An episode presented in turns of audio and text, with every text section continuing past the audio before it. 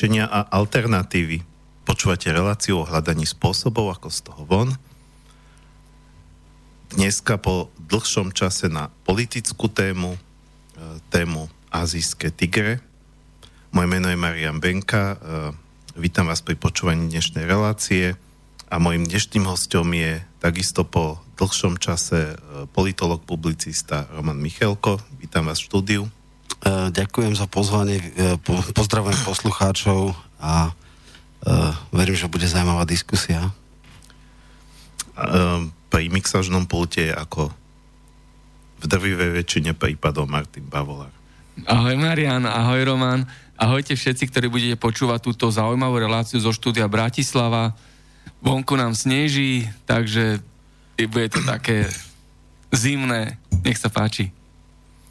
Áno, sneží dokonca v Bratislave, čo, čo mi ináč tak uh, pripomína, že ako je to naozaj s tým globálnym oteplovaním, keď už druhú zimu máme v Bratislave sneh, po dlhej, no dobre, ale nechcem odbáčať.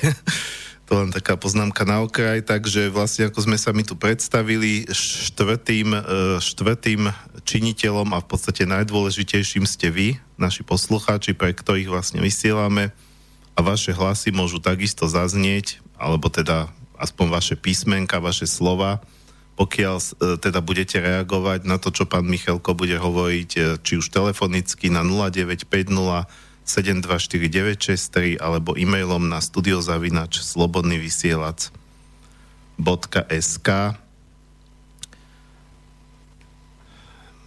No a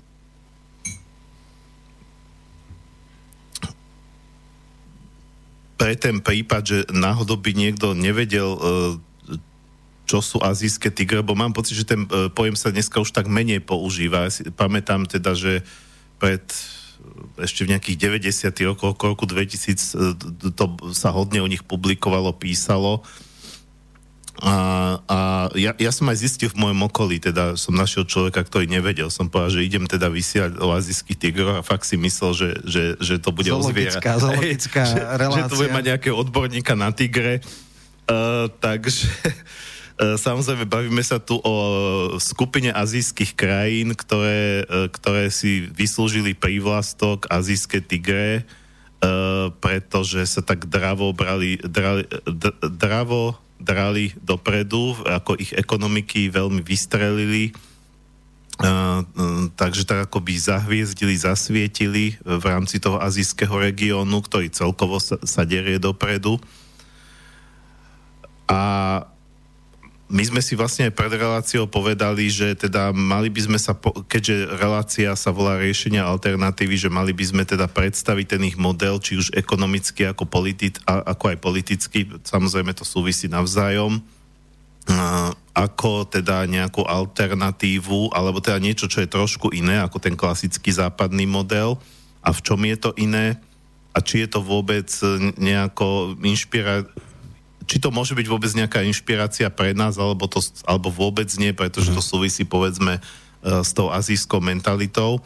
Tak možno na začiatok by bolo dobre si povedať vlastne, e, ktoré krajiny sa do tejto skupiny zaraďujú a e,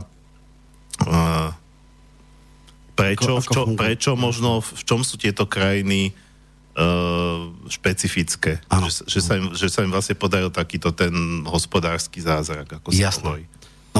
Ja, mňa tak nápadlo, že keď sa robili tie brutálne neoliberálne reformy na Slovensku za Dzurindových vlád, tak vtedy hovorili, že Slovensko bude tigrom Európy, alebo slovenský tiger. To, to sa možno aj ľudia, ktorí až tak nesledujú politiku, si tak nejak e, možno zapamätajú, že že to bol ako vysoko pozitívny model, že teda naštartoval sa rast a že teda rastie oveľa rýchlejšie ako tie tzv. staré krajiny alebo ten, tá, tá západná Európa a že to je niečo také dynamické a fajn. No a najprv teda, ktoré sú to krajiny, tak uh, dneska už sú tigre a tigríčata. Uh, tie staré štyri krajiny ako azijské tigre sú Južná Korea, Hongkong, Singapur a Thajsko. S tým, že dneska už sú tie tigričatá, to je napríklad Vietnam, ale dokonca aj Kambodža, e, čiastočne možno Laos, e, do istej miery Filipíny, skrátka krajiny, ktoré ako prevzali nejaký tzv. azijský model rozvoja.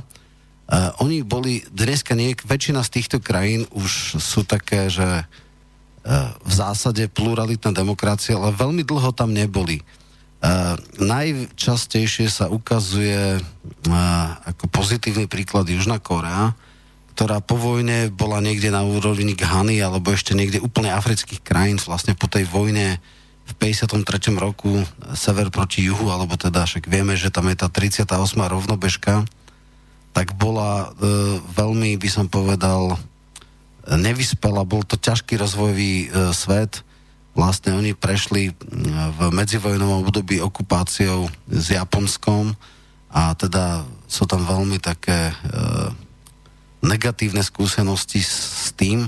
A oni potom naštartovali raz, ktorý bol zabezpečený áno, presne mentalitou a tým, že tam bola v podstate spočiatku otvorená vojenská diktatúra, vládli tam e, diktátori generáli a potom postupne bola tam v podstate niečo, ale, ale zaviedli niečo, čo sa hovorí ako vláda zákona, to znamená pravidl, v zásade tam e, platil E, právny systém, neboli tam politické slobody, ale boli tam vysoké ekonomické slobody. Od dodnes index ekonomickej slobody je v krajinách ako je Singapur, Hongkong na prvých miestach. Tuším, že Singapur dlhé roky bol na prvom mieste, čo znamená, že sú tam minimálne bariéry podnikania, všetko tam funguje.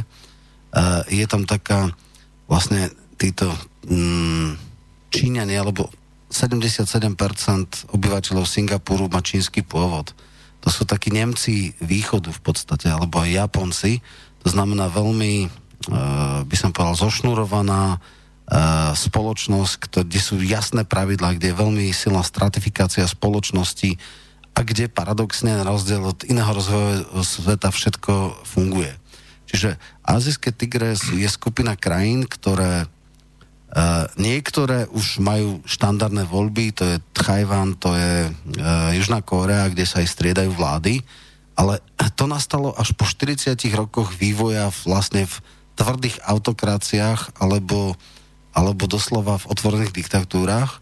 Potom je tam Singapur, ktorý politológovia nazývajú buď defektná demokracia, alebo uh, politický systém s ultradominantnou vládnúcou stranou, Inak povedané, za tých, ja neviem, od roku 65, kedy vznikol akože nezávislý Singapur odčlenením sa od Malajzie, tam bolo, ja neviem, 10 volieb a iba v troch alebo štyroch voľbách nemala plný počet mandátov vládna strana a maximálny počet e, opozičných mandátov e, boli 4 z 81. Takže ako teoreticky opozícia funguje, ale systém je nastavený tak, že jednak teda uh, bol tam premiér, ktorý bol 31 rokov nonsens, hej, teda non-stop, čiže keď si zoberieme lídrov slobodného sveta, tuším, že najdlhšie bol Adenauer alebo Kohl, Kohl bol od roku 82 do roku 98, to je 16 rokov, hej. E, Angela Merkelová má možno šancu vyrovnať jeho, jeho teda mandát a to sa ale berie v demokratických krajinách ako absolútne vynimočnú záležitosť, hej, že niekto bol 4 volebné obdobia po sebe zvolený, no v Singapúre 30 rokov je jeden, jeden uh, politik a neodchádza preto, že by prehľal voľby, ale preto, že už je starý. Hej. Nakoniec mal 90 rokov, keď uh, teda zomrel, ale odišiel, ja neviem, asi ako 75 alebo 6 ročný, pretože sám sa rozhodol, že už 30 rokov na poste premiéra mu stačilo. Čiže to sú tzv. defektné demokracie, Samozrejme, miera politickej slobody a miera kontroly uh, ja neviem, médií je to podstatne iná ako povedzme na Slovensku alebo v Európe. Čiže uh, je tam možné registrovať aj alternatívne časopisy, uh, je tam teoreticky aj nejaké zhromažďovacie právo, čiže môžu sa robiť aj mítingy a podobné veci, ale ľudia sú uzrozumení. V podstate dá sa povedať, ak by sme mali nejakým spôsobom uh, dvojslovné definovať tieto systémy, sú to v zásade osvietené diktatúry. Hongkong je ešte tiež špecifická záležitosť, lebo až do roku 97 to bola v podstate kolónia jeho veličenstva, čiže vlastne Británia uh, mala akúsi kurantelu nad uh, touto um, kolóniou, ako to nazvať, alebo týmto meským štátom. Uh, bol tam veľmi vysoký index ekonomickej slobody, to znamená minimálne bariéry podnikania. Bola tam aj nejaká samozpráva, ktorá ale bola tiež uh, nechcem povedať, že ultradominantná, ale s dominantnou stranou, kde v podstate takisto dlho vládla jedna strana. Boli tam aj nejakí opoziční politici, ale v podstate e, nikdy sa nedostali k moci. No a potom, a bol tam samozrejme ako generálny guvernér, ktorý bol teda vládov jej veličenstva daný, čiže to tiež nebola nejaká demokracia. E, nad e, tým parlamentom vo výkonná zložka moci bol v podstate Britániou dosadený generálny guvernér. No a potom v roku 97, keď Hongkong sa odovzdal Číne, tak asi 10 rokov predtým boli veľmi intenzívne rozhovory o tom, aký, aké to bude súžitie. A to súžitie bolo nakoniec také, že sa dohodol tzv. model e, dvoch systémov, ale jedného štátu. Čiže Hongkong je dneska ako keby integrálnou súčasťou Číny má síce, je to samozrejme samostatná provincia, a má ale niektoré charakteristiky, ktoré nie sú e, typické pre ostatnú Čínu, že v tom zastupiteľstve v parlamente hongkongskom je aj opozícia, je ale slabšia. Vieme, že tam e, robili dosť veľa takých administratívnych prekážok, keď tam asi pred dvoma rokmi boli aj nejaké demonstrácie a v podstate uťahujú sa šrúby. E, a má to zase taký ten charakter uh, autokracie. Uh, nie je to otvorená diktatúra ani nič podobné, ale teda ten vplyv uh, čínskej pevninskej vlády je tam veľmi silný a takou salamou metodou sa tam niektoré veci akože stále uťahujú, ale uh, keď človek číta napríklad ľudí, ktorí idú do Číny z Hongkongu, tak keď príde niekto do Číny, tak tam je strašne veľa napríklad webovských strániek blokovaných. Hej, že ako nemôže si neviem, na internet, teraz príklad poviem, Nice Financial Times alebo nejaké svetové médiá alebo niektoré kritické stránky, ktoré kritizujú, ja neviem, komunistickú vládu v Číne, ale v Hongkongu nie je blokovaný internet. Tam si v podstate môže človek pozrieť všetko, čo chce. Tam e, pamätám sa, že nejakí ajťáci keď prišli a hovorili, tak išli sme v Hongkongu do hotelu, dali sme si na wi a pozerali sme si, neviem, seznám a české, slovenské stránky, všetko v pohode. Prišli sme do Číny a kvanta tých strán bola blokovaná. Takže aj toto je napríklad také, taká zaujímavosť, že, že ako. No a potom Tchajvan je úplne, úplne atypický uh, v tom zmysle, že možno to ľudia nevedia, v roku 1949 vznikla tzv. Čínska ľudová republika, kde teda vyhral Mao Tse-tung a tam bola v podstate občianská vojna. Bol tam tzv. Kuom Taming, niekedy v 20. rokoch Sun Yat-sen, ako keby, že otec moderného čínskeho politického systému a národa e, prišiel s nejakou modernizáciou po páde čínskeho cisárstva e, Číny snažil sa tam zaviesť uh, akýsi systém nejakej politickej strany s nejakým parlamentom. A samozrejme Čína bola vtedy veľmi decentralizovaná, nemala uh, konsolidovanú vládu, v 1908 roku tam bolo boxerské povstanie, potom tam bola intervencia v 37. Japoncov do Manžuska, bolo tam množstvo takých tých akože decentral, tých pašalíkov, on sa snažil teda uh, skonsolidovať e, krajinu, ale zomrel veľmi mladý, ako 47 ročný, tuším niekedy v druhej polovici 20. rokov.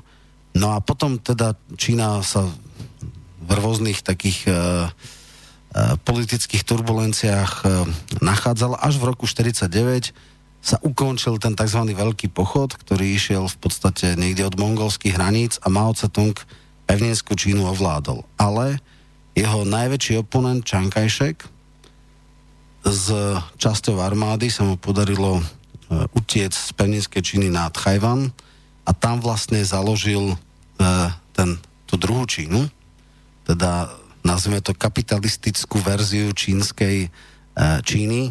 V podstate Dneska 85-90% obyvateľov Tajvanu sú chánovia, teda Číňania.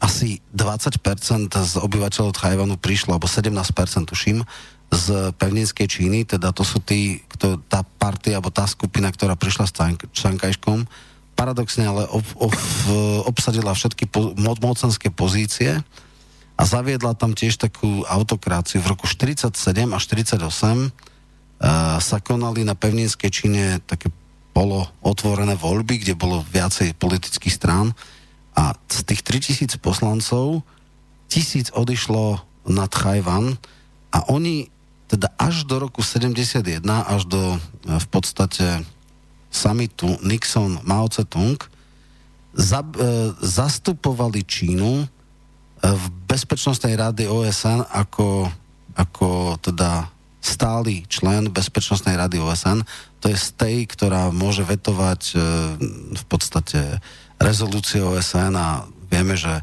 systém OSN nastavený tak, že nefunkčný, lebo teda navzájom sa tie superveľmoci vetovali. Takže pre porovnanie, Čína má rozlohu okolo 9,9 milión km štvorcových, čiže takmer 10 miliónov km štvorcových. Tajván má rozlohu asi 30 tisíc km štvorcových, čiže niečo ako, troška viac ako polovica Slovenska. Čína má miliardu 300 miliónov obyvateľov, Tajvan má asi 25 až 27 miliónov, ale oficiálne až do roku 71 pred svetom zastupovala Čínu e, v podstate e, tajvanská reprezentácia, až potom teda už aj Nixon pochopil, že je to úplne absurdné a že jednoducho uh, uh, teda Čína, ktorá mala vtedy v 71. roku, neviem, 800 miliónov, tak teda ona získala to miesto v Bezpečnostnej rade.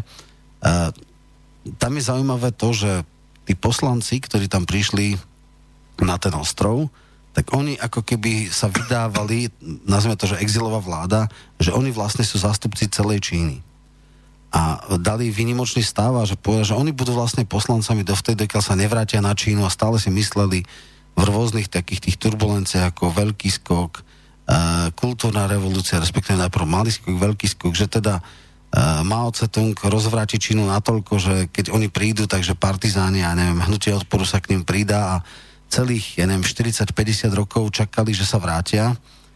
A dôsledok toho bolo, že vlastne poslanci, ktorí vládli Tajvanu, boli zvolení v Číne, boli Číňania, nepochádzali z Tajvanu a ich mandát skončil až 1.1.1992, čiže v podstate mali 40-ročný mandát, čo je absolútne neslýchané v dejinách politiky, že ako najdlhšie mandáty sú možno 7-ročné, ale oni mali 40 rokov, aj keď samozrejme je jasné, že značná časť z nich postupne starla, umierala, bol strašne prestarnutý tento orgán, Prvýkrát boli doplňovacie voľby v roku 68, keď 26 poslancov z tých tisíc bolo nahradených, lebo teda buď umreli, alebo odišli, alebo tak.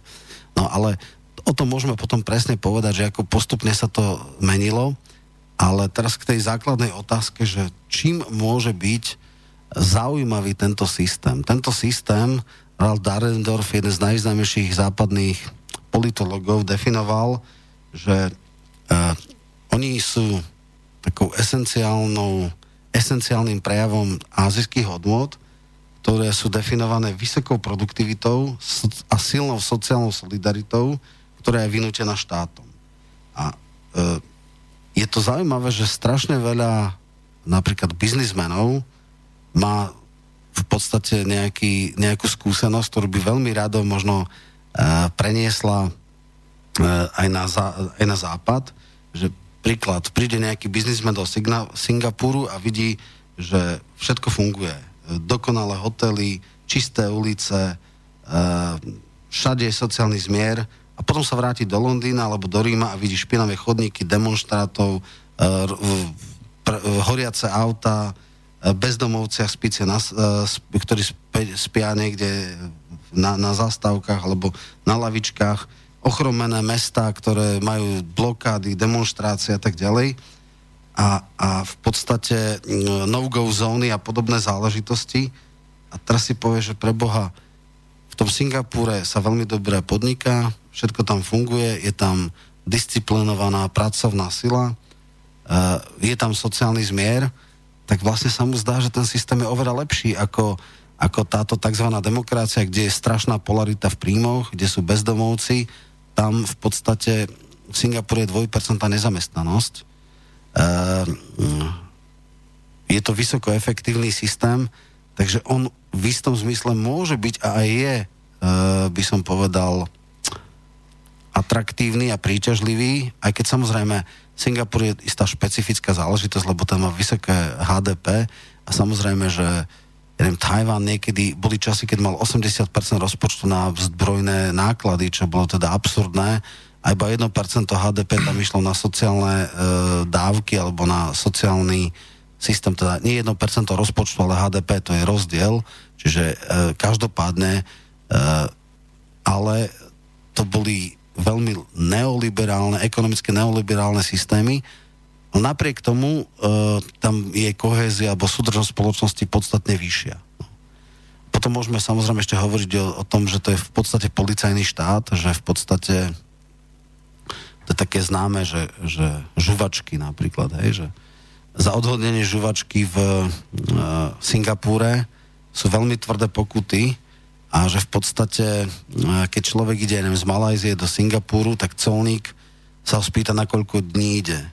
A keď ide, neviem, na 7 dní, alebo na 3 dní a má 7 krabičiek žuvačiek, no tak 4 mu zhabe, lebo povolený eh, kvocient alebo kvóta je jedna, jedna krabička denne. Hej? Čiže to sú, a dokonca žuvačky do polovice 90 rokov bolo zakázané pre, pre domácich, lebo samozrejme vieme, čo to robí, že ja neviem, v kinách a hoci kde, niekde dokonca vo výťahoch niekto lepí žuvačky a ťažko sa to odstranuje, tak toto je napríklad také, takéto typické, že, že oni sú teda, hovorím, takí tí Nemci Ázie a je to dosť v konfrontácii s tou európskou e, mentalitou, ale ono to funguje. Jednoducho ten systém je taký, naj, najtypickejšie je, že dnes skutočne, napríklad ten Singapur je skutočne síce defektná demokracia, ale keby veľmi naštvali e, obyvateľov, tak oni majú tú šancu zvoliť si alternatívu. Aj sem tam v niektorých okrskoch sa stane, ale jednoducho tí ľudia sú spokojní. No otázka je, či aj my tu nemáme defektnú demokraciu. Uh, ale dobre, toto bol taký hodne dlhý úvod, ale nechal som vás rozprávať v súvisle, pretože som mal pocit, že treba, aby sme spravili nejaké vysvetlenie k tomu celému.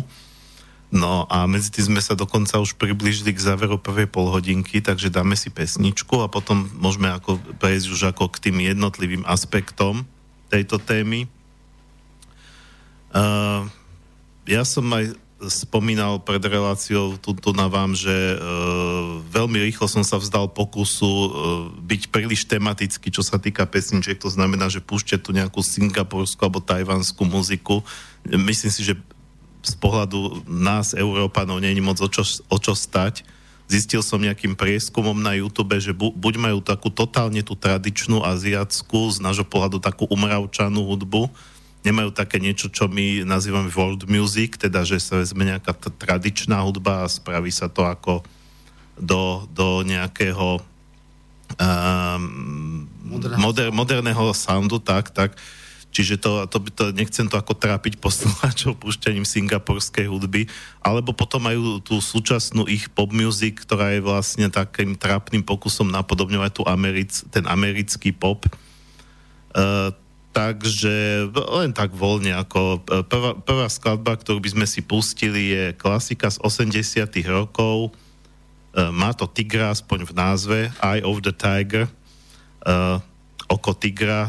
V 80 rokoch to bol celkom, dob, celkom ako hit, aj, aj sa to púšťa, púšťa sa to, sa to vlastne v rádiách dodnes, v takých ako, hlavne takých, ktoré púšťajú staršiu hudbu a je to aspoň také dynamické, je to o takom proste o tom, že musíme prežiť. Je, je, známe je to okrem iného, že je to vlastne, že tá pesnička vlastne pôvodne bola komponovaná pre, alebo odznela v tom prvom uh, Sylvester Stallone, to nebol Rambo, to bol Rocky, hej, hej, ako tá, tá je séria ako o tom boxerovi, čiže z toho filmu je to vlastne a možno to trošku aj evokuje tú dynamiku aj týchto azijských tigrov. Takže skupina Survivor, Eye of the Tiger a potom pokračujeme.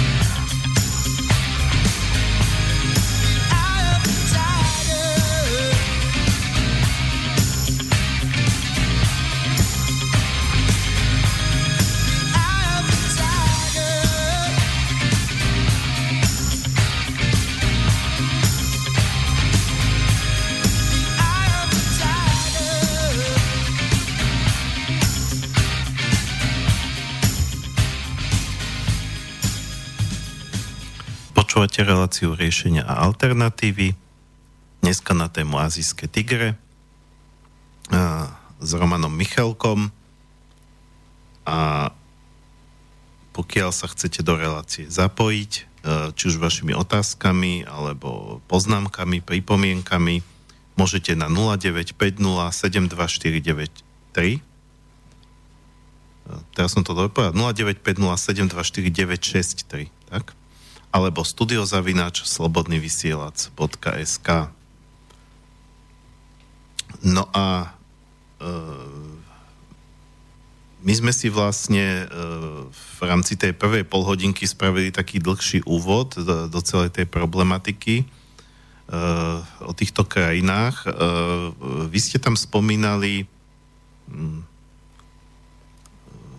tzv. defektnú demokraciu, čo teda my, zrejme sa to netýka len teda Singapuru, ale vôbec všetkých týchto krajín, teda že, e, že istým spôsobom sú tam e, stále tie isté garnitúry, dnes už, ja, nie, dnes už nie. Tajván a Južná Korea majú klasický model, hej. striedajú sa garnitúry. Dobre, čiže, čiže u tých ostatných je to ako skôr záležitosť z minulosti, tak? Áno, a dokonca ja. je otázka, či dneska ešte Korea a Tajván sú tigre, lebo tigre boli práve ten špecifický model, kde teda bola kvázi osvietená diktatúra. Dneska mm. sú to takmer štandardné pluralitné systémy, kde je e, relatívne sloboda slova, kde sa striedajú garnitúry, kde je opozícia a koalícia, mm. alebo teda vládna strana a opozičná strana, ktoré e, raz vyhra jeden, raz vyhra druhý, tam sa to strieda, ale toto je až tak akože neskôr ako my, hej, že my sme teda v tom 89. roku prešli a toto sa dialo e, v Južnej Kórii v 88. roku bol prvý polodemokratický prezident, mm. prezident Roteu, ale v Tajvane až v 90. rokoch. V podstate plné demokratické voľby až 96 a 2000, roku 2000 prvýkrát opozičný kandidát vyhral voľby, čiže oni sú tak ešte ako 10 ročie po nás v podstate e, a, a samozrejme mm, Singapur bol uh, v podstate teoreticky vždy to bola uh, kvázi systém, ktorý teoreticky umožňoval zmenu vlády, ale ešte nikdy sa to nestalo. Čiže, čiže tá... No e, dobre, tak možno, možno by tá otázka smerovala najmä k tomu Singapuru, alebo, alebo možno aj k tým ostatným v rámci ich minulosti, keď sa tých už dneska netýka, e, že či teda to, že tam tá jedna vládna strana, alebo to, čo ste spomínali, že premiér... Ultradominantná. Hej, hej, hej, hej alebo, že, alebo že teda premiér, ktorý tam je 30 e, rokov a tak ďalej, E, či to súvisí s tým, že tí ľudia v podstate ani nechcú tú zmenu, lebo uh, vidíme, že, že asi, asi je, je, je taká trošku, keď, keď vezmeme takú tú východnú mentalitu, do ktorej už trošku ide aj to Rusko, keď vidíme, že Putin má povedzme podporu 80% obyvateľstva, čo si neviem predstaviť na Slovensku, že by akýkoľvek kandidát na prezidenta alebo premiéra, že by 80% Slovákov podporovalo jedného jediného kandidáta, že či to nesúvisia aj trošku s tým, alebo či je to o tom, že, že, že tam oni majú nejaké opatrenia, uh, alebo ten systém je tak nastavený, že je vlastne veľmi ťažké komukolvek inému tie voľby vyhrať, či, či, či, je tá uh, vždy samozrejme, keď to zase vezmeme z druhej strany, tak napríklad uh, ten, kto už je vo funkcii, treba z prezidenta aj u nás, tak má výhodu možno, E, oproti, že, že, že, z tej, že z toho titule tej funkcie je často v médiách, e, môže vlastne byť viac v povedomí, môže si v podstate robiť nepriamo kampaň celé svoje volebné obdobie, e, tak neviem, že či tam je to nejaké, akože ešte, ešte inak, nadštandardne, majú, majú, tí, ktorí sú pri moci, majú nejaké výhody, ktoré im pomáhajú ako keby byť zabetonovaní na tých funkciách, alebo je to o tom, že tí ľudia v podstate ani nemajú potrebu meniť stále tie garnitúry, pretože povedzme, že sú spokojní. Majú sa dobre, uh, majú pomerne dobrú životnú úroveň, ako ste hovorili, sociálny zmier, nie sú tam bezdomovci a tak ďalej, tak akože... Pre, Veľmi prečo by... nezamestnanosť, presne hej, tak. Či, či, že je to skôr, či je to skôr o tom, alebo o tom systéme? Je to mix. Je to mix. Inak veľmi dobrá bola to tá paralela s Ruskom. Hej, Rusko má 4 hm, alebo 5 politických strán v štátnej dume, čiže je tam zjavne uh, v podstate pluralita, ale samozrejme hovoria, že je to ako e, tá skutočnosť, že prečo napríklad v Singapúre je, je od roku 65, kedy sa osamostatnil, vždycky pri moci jedna jediná strana, je, tá, je to séria viacerých okolností. Prvá okolnosť je, že áno, aj mentalita, že je to osvietená autokracia, nazvime, to znamená, Uh, udržiava sa sociálny mier, je tam vysoký ekonomický rast, je tam uh, poriadok, je tam čisto, uh, sú tam niektoré drakonické veci typu, že vlastniť auto v Singapúre je, je nesmierne náročné, že každý musí mať licenciu, ktorá je častokrát drahšia ako auto a tá licencia sa každých 10 rokov musí napríklad obnovovať. Ale je to aj logické, lebo je to mestský štát, no keby tam mal každý auto, tak uh, dneska má Singapur 6,6 milióna aut a keď si zoberieme, že rozloha Singapuru je pri, približne dvojnásobok Bratislavy, tak si predstavte, že by 6 miliónov aut bolo, alebo že by v Bratislave boli 3 milióny aut. No tak to ako, asi by sa nedošlo, ale napri, na, na, na druhej strane tam e, dokonale funguje metro, e, mestská dohromadná doprava, sú tam lacné taxíky, čiže je to ako v podstate racionálne, že veľmi tam sa akože potiera možnosť e, ako bežne kúpiť si auto a vlastniť ho. Ale e, dôsledky. Samozrejme, že je tam veľmi silná dominancia médií, ktoré sú provládne. Ďalší model je, že tam sú jednomandátové okrsky, čiže teoreticky, keď má aj opozícia 30-40%, nemusí mať e, žiadnych e, poslancov, alebo len veľmi málo neadekvátne. Ak by tam bol pomerný volebný systém, tak povedzme mali 35% by mala opozícia, 65% by mala vládna strana, ale v 80 členom e, parlamente by mali, ja neviem, 30 poslancov. Takto majú jedného, dvoch, troch, maximálne štyroch. Pretože hm, víťaz berie všetko, tak toto funguje a oni v podstate robia tie volebné okrsky tak, aby mali tú väčšinu. To je model dosť podobný aj v Spojených štátoch, kde každých 10 rokov sa menia volebné okrsky, aby boli približne rovnaký počet obyvateľov, ale dávajú sa tam, e, ten, kto je pri moci, si to ako keby škaluje tak, aby to bolo pre neho výhodné, že vie, že tu na plus minus podľa socioekonomických zoriek a politických sú v zásade mojich voliči, tak pospájam tie, tie, tie okrsky tak, aby v tom volebnom období som mal väčšiu šancu vyhrať. A toto robí veľmi sofistikovane práve singapurská vláda, že vlastne si to nakresli tak, že takmer vždycky tam vyhrá.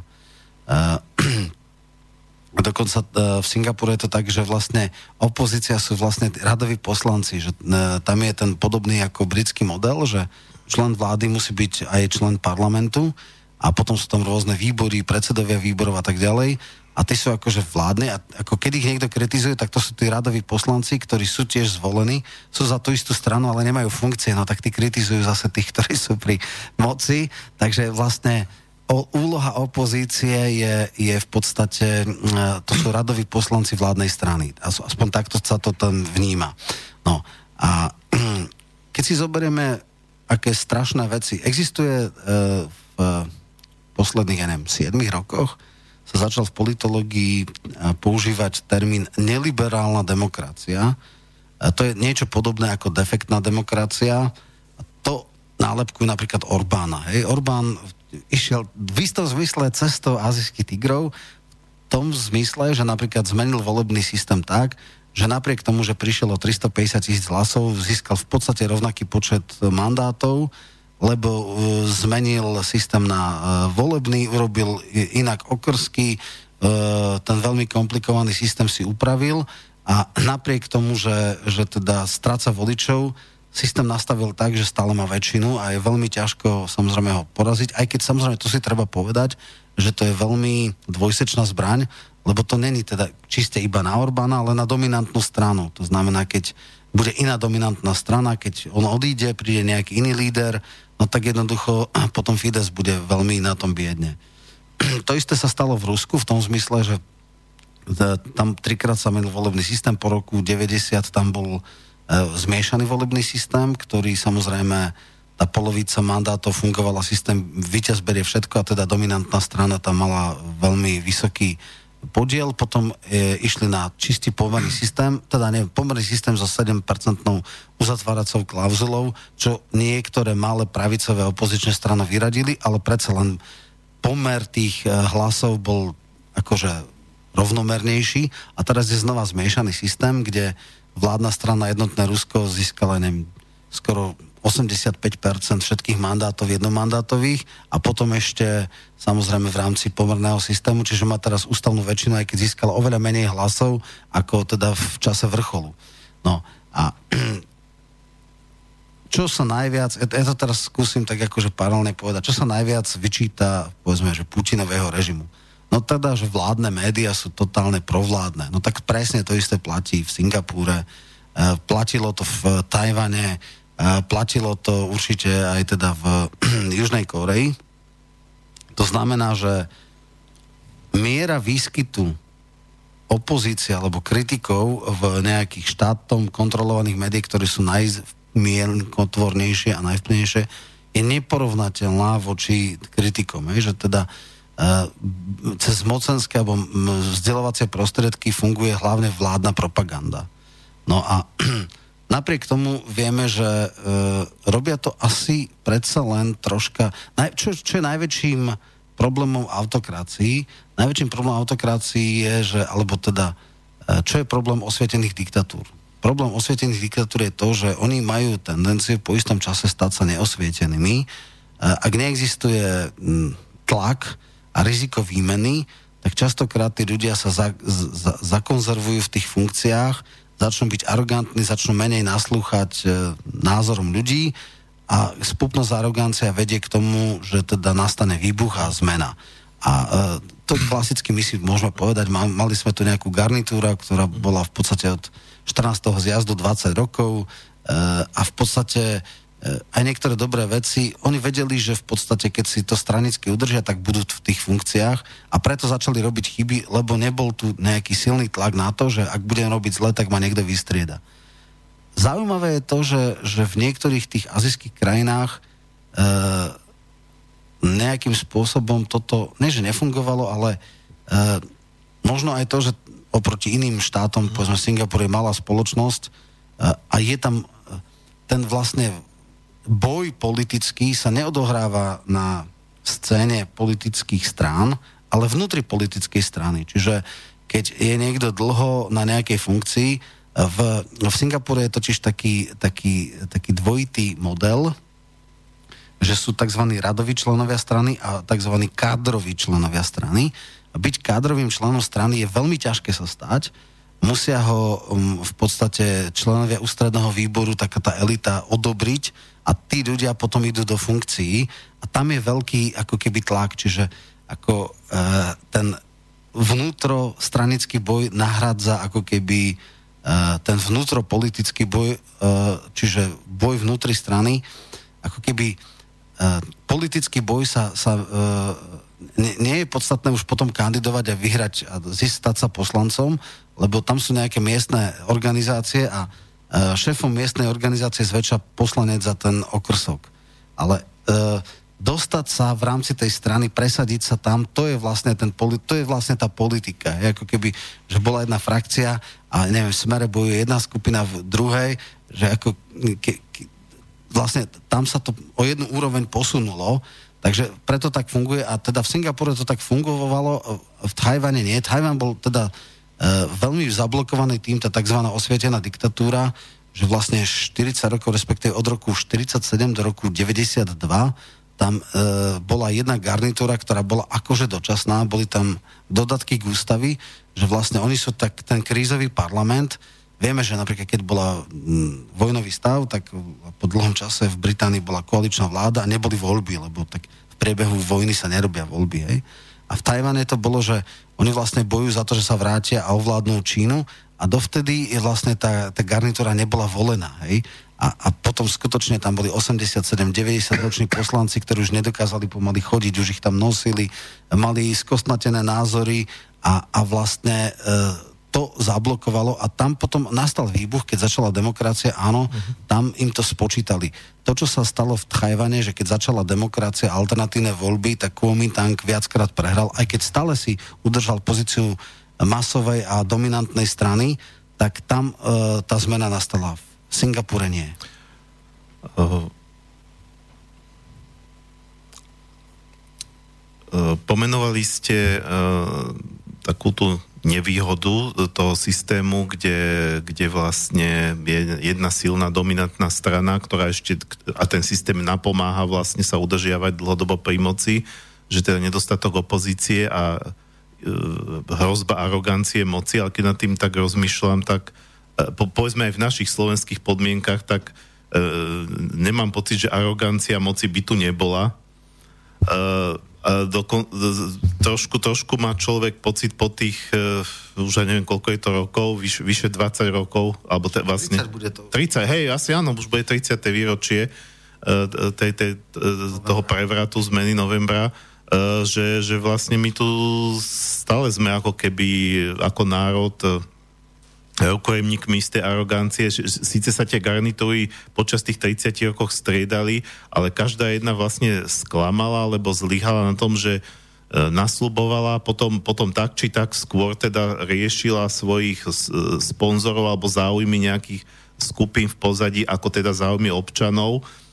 A e, potom vlastne mi z toho vyplýva taká otázka, že či zase tá autokracia nemá aj svoje výhody, e, minimálne v tom, že je tam nejaká kontinuita, že vlastne tí ľudia uh, a, a že či možno to, to paradoxne práve tá autokracia nepomohla aj tým azijským tigrom, že, že vlastne to zabezpečí istú stabilitu a to, že teda uh, celé tie 10 ročia ideme podľa jednej línie, podľa jedného programu a myslíme teda aj v nejakých dlhodobých horizontoch, lebo to je vlastne to, čo sa zase aj tej de- demokracii západného typu niekedy vyčíta, že koľkokrát tí politici vlastne mysia len v horizonte jedného volebného obdobia a po nás potopa. Že, že my napríklad, e, to ja počúvam zo všetkých strán od ľudí z rôzneho z akademického prostredia, odborníkov, že my ako Slovensko nemáme kontinuitu, nemáme víziu, nemáme vlastne nejaké, že kam, kam sa chceme ako krajina posunúť. Áno, toto je presne zadefinované. Ako hneď ma tak napadlo, že keby som mal singapurský systém 30 rokov, tak som presvedčený, že diálnica do Košic by už dávno bola postavená, lebo by nebolo také, že jedni začnú, potom prídu, zastavia to na 5-6 rokov, potom zase prídu, potom verejné obstarávania, potom to, teraz to napadnú a všelijaké tie hrôzy okolo toho. E, presne tak, e, dokáže sa formovať jedna vízia, ktorá je ktorý, dlhodobý horizont. Hej? Čiže e, je to už troška ale Malajzia napríklad mala taký model na 30 rokov, že vízia 2010, kde skutočne ako z relatívne veľmi zaostalej krajiny sa dostala na špicu v podstate aj technologického vývoja, práve preto, že vlastne tam tá kontinuita moci v zásade bola stále. Čiže toto je jedna veľká výhoda, kdežto u nás áno, je štvoročný e, horizont, častokrát ani sa nenaplní, častokrát sú protichodné e, koaličné vlády, kde vlastne je taký hybridný ľavo práve, kde sú aj také riešenia, aj onaké riešenia.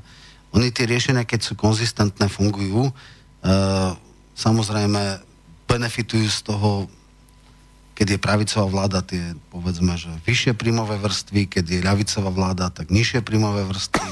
Čiže menia sa akcenty, ale, ale ten zásadný problém je v tom, že e, sa to mení. Naj, klasickejšie to bolo napríklad vidieť e, v tej Británii, keď boli lejbristi pri moci ešte teda pred rokom 79, tak všetko zoštátňovali, privat, e, teda e, znárodňovali a potom prišla Tečrova a všetko robila presne naopak, všetko privatizovala, či už železnice, boli tam štrajk baníkov a všetko možné a teda všetkých bez milosti prepustila, čiže absolútna diskontinuita.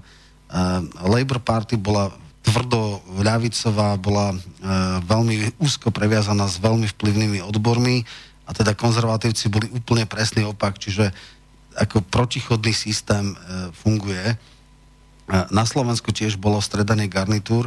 A veľmi dobre si pamätám, že teda v 90. rokoch začal okrem iného veľký diálničný e, projekt e, Mečerová vláda, prišiel Zurinda a na 5 rokov to zrušil. Čiže ako nie, niektoré veci úplne idú kakofonicky, totálne sú tam tie ruptúry a aj preto, a potom samozrejme prišli, prišli tie, tie akože extrémne byrokratické veci, že každý sa k všetkému vyjadruje, každý dáva námietky, e, keď si človek zoberie, že neexistuje väčšia hrôza, ako robiť nejaké verejné obstarávania, preto lebo je tu úrad, sú tu 5 eh, možných odvolacích inštancií, častokrát niekto dáva návrhy len preto, aby v podstate fungoval ako výpalné, že dobre, tak akože nepôjdem proti tebe, ale daj mi to a to. A teraz všetko je pro dobro všetko sa spochybňuje, že v tomto áno, tie tzv. demokracie sú podstatne menej efektívne.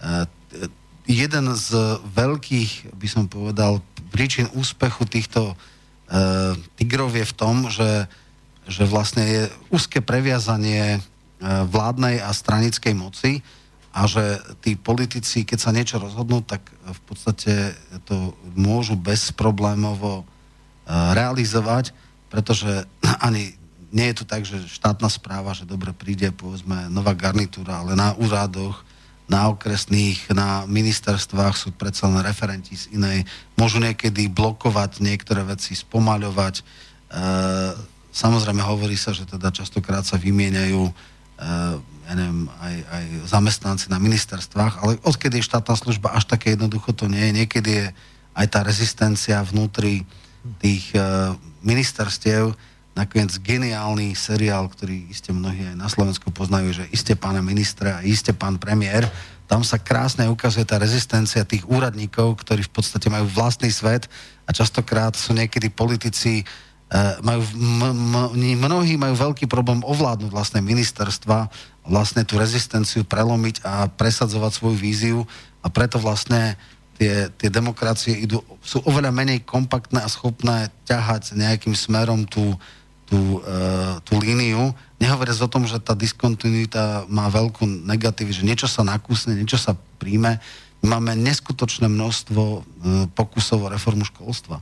Ale ak sa za 30 rokov vymení 17 ministrov alebo zdravotníctva, no tak ťažko sa môže robiť nejaká ucelená koncepcia. Čiže v tomto je to úplne, áno, tá stabilita má obrovskú možnosť, obrovské možnosti a ideálne je, ak je tá stabilita e, aj osvietená, to znamená, že máme tam v podstate človeka, ktorý má vysokú autoritu, roky v tom robí, má nejakú víziu, za 10-15 rokov posunie zdravotníctvo, škôlstvo niekde inde a v podstate nemá problém, že od 3 roky E, bude vymenený v parlamente, lebo nejaká kauza je a potom príde zase niekto na rok, no čo už tak za rok urobí.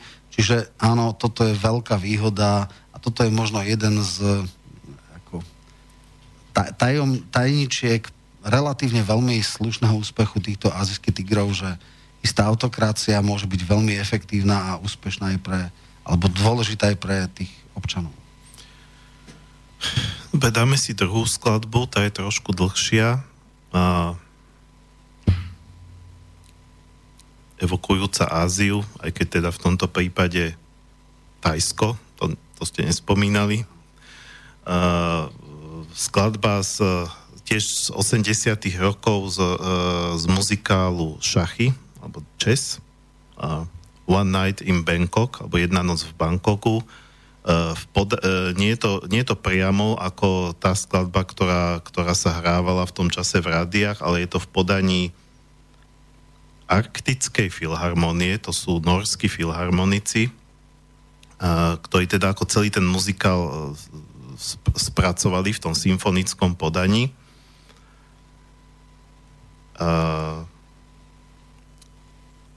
takže túto skladbu si dáme, jedna noc v Bangkoku od uh, Norskej arktickej filharmonie a uh, po nej sa dostaneme do druhej polovice tejto relácie. Philippines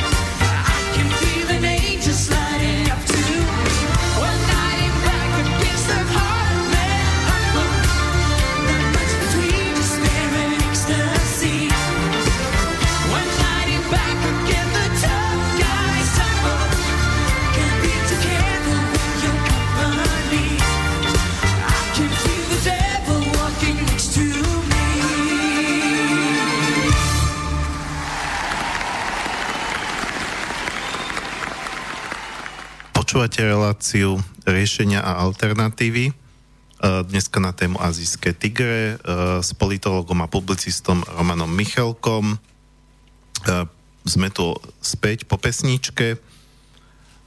Pripomeniem, tak ako tradične po každej pesničke kontakty do štúdia, pokiaľ by ste sa chceli niečo opýtať alebo mať nejaké poznámky alebo komentáre k tomu, čo sa tu rozpráva, môžete či už volať na 0950 724963 alebo pardon, e, písať na e, studiozavináč slobodný vysielač.sk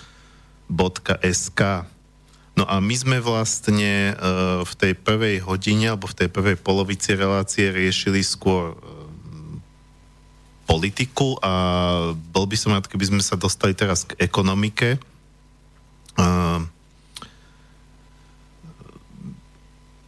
podstate e, túto dlhšiu pesničku sme tiež využili, že sme trošku ako tu medzi sebou diskutovali, takže rád by som bol, keby, keby sme vlastne sa k tomu dostali takto, aby to teda e, aj v rámci teda poslucháčov, keďže vy ste nemohli počuť, čo sme tu rozprávali sa medzi sebou. Uh, začalo to vlastne celá, celá tá naša debatka e, tým, že som sa tu pána Michalka spýtal, spýtam sa vás znova, teda oficiálne v Eteri, uh, že uh, vy, vy, vy ste vlastne spomínali na začiatku tie tzv. tigričata, ako je treba z Vietnam, a ktorý je postavený v súčasnosti na lacnej pracovnej sile, ale práve tieto azijské tigre, a ja si pamätám, že ešte v 90. rokoch, keď som robil uh, počítačovú rubriku v časopise Profit, tak uh, všetky tieto IT firmy západné, či už to bol Microsoft, IBM, Oracle, uh, no, už Compaq už ani neexistuje. Do toho Sa zlúčili. Hej, toho už zožralo HPčko. Uh, vlastne akoby tak uh, vzhliadali práve k týmto azijským tigrom, pova- tí, tí manažéri z týchto firiem ich považovali za, proste za taký top, uh, za také top krajiny vôbec v rámci celého sveta, ktoré idú tou cestou veľmi rýchlej informatizácie, nielen biznisu, ale celej spoločnosti, ktoré majú jednoznačnú koncepciu nejakej informatizácie, to znamená nejaké teda nie, že tou cestou lacnej pracovnej síly, ale naopak cestou vysokej pridanej hodnoty, e, modernizácie, vôbec celkovo takého civilizačného pokroku. Takže e, k tomuto by bolo dobre niečo povedať a, a možno aj nejako osvetliť, prečo práve tieto krajiny v rámci celej tej Ázie, a sú to vlastne také menšie krajinky, keď sa to tak vezme, všetko skôr také uh, Stredne veľké, povedz. No, no dobre, no, men, menšie v, po, povedzme v porovnaní, v porovnaní s takými obrami, ako je Čína, ale v, áno, na európske pomery už dosť veľké, keby sme to porovnávali zase s európskymi krajinami, ale prečo práve tieto vlastne takto vystrelili, pretože tak Ázia je veľká je to vlastne naj, najväčší, najväčší kontinent, kontinent uh, uh, minimálne čo sa týka počtu obyvateľov, ale nie každá krajina vlastne spravila, alebo teda väčšina z tých azijských krajín nespravila takýto uh, takýto, takýto vlastne skok ekonomický a pritom uh, dá sa povedať, že všade v Ázii sú ľudia pracovití, disciplinovaní, takí ako proste celá tá, uh, možno aj taký, že kolektívne súd, sú, sú, súdržní. No, tak Áziu treba si povedať, no. tam je čas aj arabská, však Saudská Arábia. No, jasne, aha, teraz, Pakistan, ja stále hovorím... Ázia, ja stále juhovýchodná Ázia. Áno, ja myslím vlastne stále, keď hovorím, áno. áno, máte pravdu, hej, úplne som teraz vypustil z hlavy práve tú moslimskú, arabskú časť sveta, to je samozrejme svet sám o sebe, uh, ten teraz neriešime, myslel som tú klasickú, hej, hej, tú klasickú, no. hej, juhovýchodnú. No, ja tak. práve to chcem povedať, že vlastne Južná Kórea a Tajván ešte v 60. a 70. rokoch boli uh, veľmi zaostalé rozvojové krajiny s veľmi nízkym HDP. V 60. roku uh, začínala Južná Korea na, tuším, povedal som Nigeria, ale myslím, že na úrovni Gabunu. Gabon je úplne jedna z veľmi ako málo vyspelých krajín a ona teda vyrástla veľmi vysoko a konkrétne, keď som nedávno mal rozhovor s významnou českou uh, ekonomkou Ilenou Švihlikou, tak vravela, že Uh, povedzme, my tu na stredoeurópsky priestor sme sa dostali do tzv. pásce strednopríjmových krajín, ktoré sa teda pozbierali, dostali sa na nejakú úroveň, ale ďalej to už nejde, ako že máme nad sebou ten, ako sa hovorí, sklený strop a nevieme ho pre, pre, rozbiť alebo prerásť a že je zo pár krajín, ktorým sa to podarilo a jedn, ako dobré príklady sa dáva napríklad v Európe Fínsko, a vo svete, povedzme, tá Južná Korea, že im sa to podarilo, že, že v podstate išli, išli hore a do, dostali sa medzi najvyspelejšie krajiny. A čím sa to podarilo? Tak samozrejme, že tam sa ukazuje, že nazveme to takéto efektívne riadenie spoločnosti bez veľmi ťažkých, vyčerpávajúcich politických debát, pred a, a, a priorného spochybnenia každého kroku, bez agresívnej E, opozície, e, teda v situácii, keď dáva politikom viac im rozvezuje ruky a aj tá mentalita spoločnosti je taká, že jednoducho je tam ten konfuciánsky princíp, že teda niekto, kto sa dostane na nejakú funkciu, má nejakým spôsobom nejaké skúsenosti, má automaticky prirodzenú autoritu a podobne, tak jednoducho v istom zmysle je to vlastne efektívne. Len tak teraz si pamätám, že z, z iného Uh, ono je to tiež dvojsečná zbraň. Uh, tieto autoritatívne alebo m, tradičné spoločnosti, kde, kde vlastne sa nediskutuje o rozhodnutí šéfa, uh, na jednej strane umožňujú to, že je tá kontinuita vývoja a že vlastne je ten horizont na to, aby niekto niečo dosiahol veľší a nie je spochybňovaný. Na druhej strane má to aj nevýhodu, napríklad keď robili nejakú štúdiu, tak zistili, že najviac uh, krízových situácií, neviem, či havárií alebo nejakých takýchto vecí je v juhokorejských uh, aerolíniách, pretože prvý pilot je nespochybniteľný a ten druhý pilot, keď aj robí nejakú chybu, tak si nedovolí nejak sa s ním hádať a uh, oponovať mu a preto, že tam je takýto, by som povedal, veľmi hierarchický systém, tak vlastne niekedy je to aj negatívne, ale nie, v niečom je to aj pozitívne. Keď si zoberieme uh, technologický rozvoj, implementáciu nových technológií, uh, elektronizácia štátnej správy, tak v Európe je paradoxne takým lídrom Estónsko, ktoré ale veľmi mentálne a uh, aj jazykovo, aj inak blízke Fínsku, čiže to je ako keby taká jedna verzia toho národa vlastne uh, estončina, finčina je porovnateľná češtinou a slovenčinou, tam je to vzájomne zrozumiteľný jazyk, aj sú teda si veľmi blízko. A potom je to práve Južná Korea. Južná Korea je, je krajina, kde sa prvýkrát alebo najskôr zavádzalo 4G sieť, teda LTE, kde už dneska fungujú na v rôznych modeloch 5G sieti, kde technologický rozvoj ide neskutočným spôsobom. A samozrejme dneska to nie sú ani zďaleka krajiny založené na nízke pratenej pracovnej sile. Uh, oni veľmi skoro prešli na ten technologický rozvoj, na vysokú prioritu vzdelania a zároveň stability a to im umožnilo, že dneska sú lídrami. Keď si zoberieme koniec 80 rokov, tak môžeme si to ilustrovať napríklad na, na mobilnej telefónii alebo na teda uh, telekomunikačnom sektore absolútnym lídrom, prvým uh, uh, výrobcom a prvým prevádzkovateľom mobilných telefónov, ešte tie také veľké plácky, ne, respektíve také neviem, 1,5 kilové, tak to bola Motorola. Motorola bola prvá, ktorá s tým prišla. Potom absolútny fenomén až do milénií bola vlastne Nokia. Hej. Absolutná väčšina ľudí, ktorí v 96. 7. začínali s mobilmi, mali Nokia. To, to bolo ako keby etalón pomaly. A kde sú dnes? Dneska je Motorola uh, v podstate Moto iba taký polobrand uh, čínskej firmy Lenovo.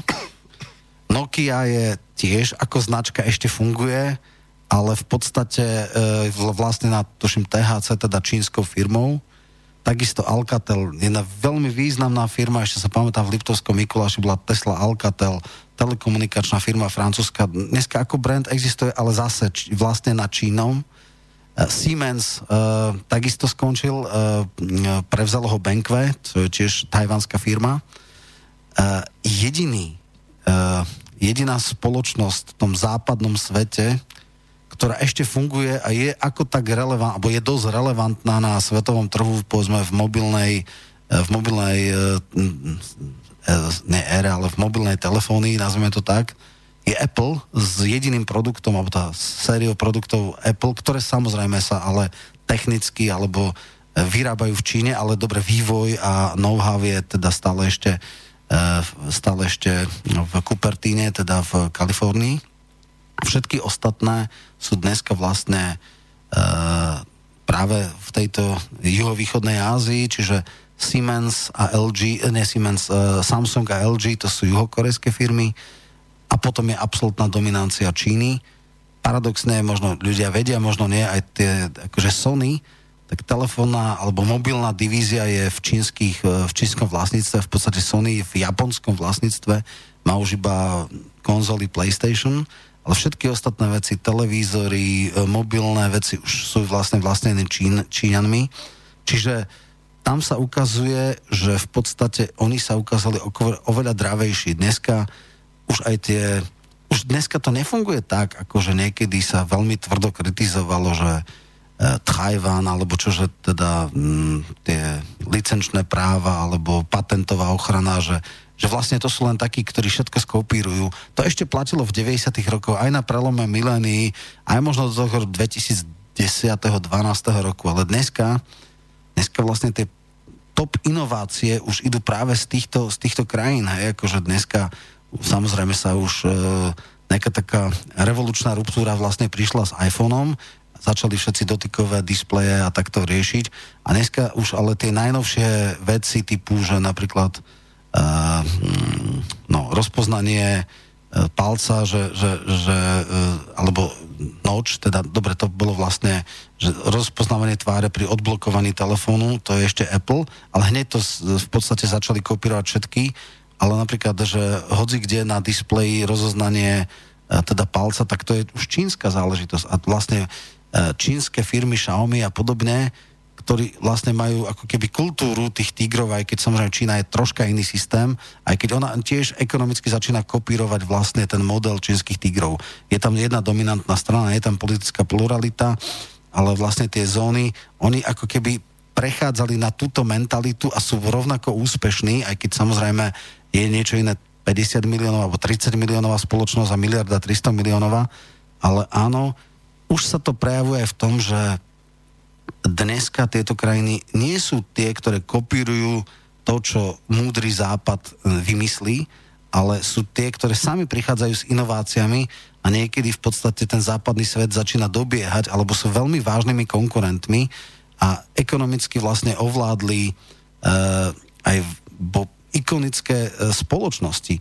No, možno ľudia vedia, možno nie Intel, uh, ako top firma uh, pred, hádam, 15 rokmi, alebo možno aj viacerými, e, počítačovú divíziu kúpilo Lenovo, teda čínska firma. Čiže dneska IBM je v podstate Lenovo. E, ak máte nejaké počítače, e, notebooky alebo to Lenovo, tak to je vlastne tá, ktorá kúpila kúpila vlastne IBM, prezident spoločnosti je, je Číňan a viceprezident je teda Európan alebo Američan, čiže aj do takýchto, by som povedal, ikonických spoločností už ide. Nehovoriac o ďalších veciach, keď sa zoberá automobilový priemysel. Hej. Nie je to celkom uh, síce Tigre, ale možno ľudia vedia, možno nie. Jaguar Land Rover je vlastne vlastnený indickými vlastníkmi, aspoň teda značná časť uh, výroby.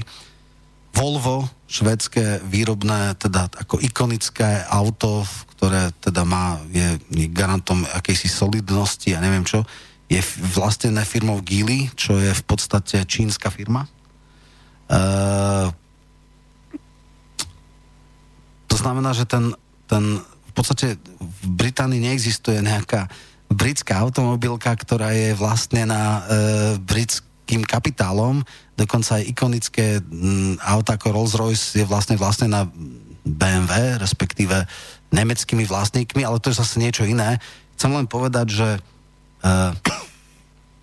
za posledných 15 alebo 20 rokov neskutočným spôsobom e, a zase nie je to celkom to, ale súvisí to s tým, miera alebo podiel HDP, e, na svetom HDP z krajín BRICS neskutočne vyrástol oproti tomu, čo bolo pred 15 rokmi, tuším, z nejakých 7% išli na 17.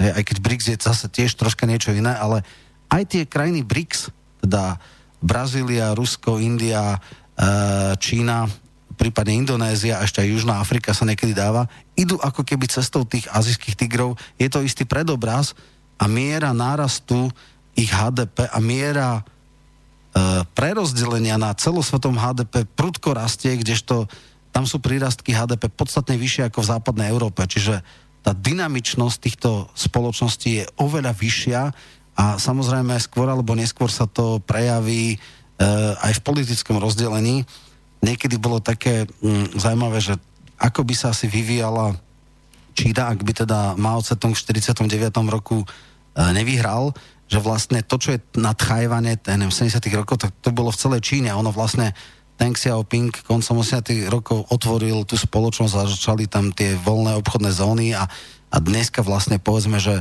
v tom ako keby nepriamo modely Čín, teda azijských tigrov funguje aj Čína, aj keď politicky je to zase niekde úplne iné. No kde by dneska možno, bola Čína, ak by nemala tú 40-ročnú alebo 45-ročnú pauzu, ktorú mala rôznymi experimentami, ktoré sa stali alebo ukázali ako slepé uličky. Čiže toto je č- č- celkom zaujímavé, že aj dneska tá juhovýchodná Ázia, ktorá je otázka, či dneska ešte môžeme hovoriť o tigroch, lebo oni sa už s výnimkou Singapúru vlastne stali ako keby štandardnými demokraciami, alebo teda minimálne pluralitným systémom, kde sa menia garnitúre s výnimkou teda Singapúru, ale akože ten étos, alebo ten, ten spôsob myslenia, ten, tá, to, tá charakteristika spoločnosti stále ako pretrváva a ukazuje sa ako oveľa dynamickejšia, oveľa efektívnejšia pri zvládaní e, problémov, pri príjmaní nových vízií, pri implementovaní vízií. E, niekedy demokracia akože e, e, pôjde na krásu, pretože keď sa všetko spochybňuje, keď sa všetko uh, kritizuje, keď sa všetko, uh, ja neviem, uh, rozhodovacie procesy majú strašné kvantá rôznych odvolacích e, e, možností, e, rôzne nátlakové skupiny môžu niečo brzdiť, e, blokovať. Keď e, rozhodovací proces je oveľa komplikovanejší, no tak síce môžeme byť demokratickejší, ale sme oveľa neefektívnejší a tam sa to ukazuje, že vlastne tento model je v tomto zmysle oveľa úspešnejší a minimálne čo sa týka technologickej výroby a vlastne napredovania spoločnosti je to, je to akože zaujímavejšia cesta. Ale samozrejme, potom je tu taká filozofická otázka. Chceme efektívnu, riadenú, koheznú, teda súdržnú spoločnosť, ale teda ako držať hubu a krok, alebo chceme možno menej efektívnu spoločnosť, e, ktorá nenapreduje tak ekonomicky, ktorá generuje aj väčšie rozdiely, ktorá generuje aj vnútorné napätia, ale zase ako každý si môže povedať, čo si myslí, Uh, každý má oveľa otvorenejší model akože participácie na moci. Uh, to je vlastne dilema, pred ktorú mnohí ľudia ja samozrejme chápem, že veľa ľudí si myslí, že ten model, nazvime azijský, je zaujímavejší, lebo je efektívnejší. Je zjavné, že väčšina podnikateľov, biznismenov by oveľa skôr brala azijský model, lebo naťahovať sa s odbormi, e, ťažko kolektívne vyjednávať, Eh, je oveľa náročnejšie, ako teda raz sa povie hotovo, hej, ale tam sa vlastne krásne ukazuje práve dneska je to už úplne jasné pri, povedzme, to, tej, tej technologickom náskaku juhovýchodnej Ázie, že, že on vlastne ten komplikovaný a pseudodemokratický západ vlastne dobieha, prebieha. No veď to všetci vidíme a cítime a, a, a, a najmä teda my, ktorí, ktorí tu sa snažíme predstavovať tiež nejakú alternatívu, že aj my uh, v spoločnosti, ktorá sa tvári, že je demokratická, že si každý môže povedať, čo chce, tak uh, sú tu snahy nás dostať na okraj spoločnosti a pravda, že sa to veľmi nedarí, práve aj vďaka tomu, že predsa len nejaké tie demokratické základy tu stále zostávajú. Nemôže, nemôže jednoducho tu nejaká štátna moc stále samozrejme, že je tu téma aj v rámci Európskej únie, hej, boj proti konšpiráciám, hoaxom a tak ďalej, ale nedovolia si predsa len spraviť to, že by povedzme také médiá, ako je Slobodný vysielač alebo Zemavek, v prípade Slovenska, hej, že, alebo sú takéto médiá aj v iných krajinách európskych, aby ich postavili mimo zákon a jednoducho natvrdo ich zrušili ale predsa len cítime, že, že vlastne tým, že, že eh, no, no proste tá demokracia tiež nie je to, čo sa, na, čo sa, na čo sa hrá koľkokrát. A z druhej strany aj vy teda spomínate, že ten azijský model sa ukazuje ako úspešný, však nakoniec sa naplňajú aj tie predpovede rôznych futurologov a ekonomov, že, ktoré sú už pár desaťročí staré, že 21. storočie bude storočím Číny, respektíve teda sa ukazuje, že nielen Číny, ale ako spomínate, celej tej východnej Ázie. Čiže je to dopredu a nemôže to vlastne potom dospieť k niečomu takému, že my, my ako v rámci tej tzv. transatlantickej e, civilizácie e, budeme, budeme vlastne dotlačení alebo donútení, aby sme, aby sme sa nejako tomu prispôsobili, pokiaľ teda e, to centrum toho svetového diania bude tam, že už, už to nebude Európa, už to nebudú Spojené štáty.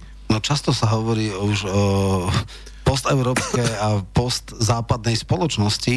V roku 2030 podľa predikcií Čína e, výškov HDP prekročí Spojené štáty, už dávnejšie preskočila Japonsko, ktoré bolo tretie, ktoré je teraz tretie.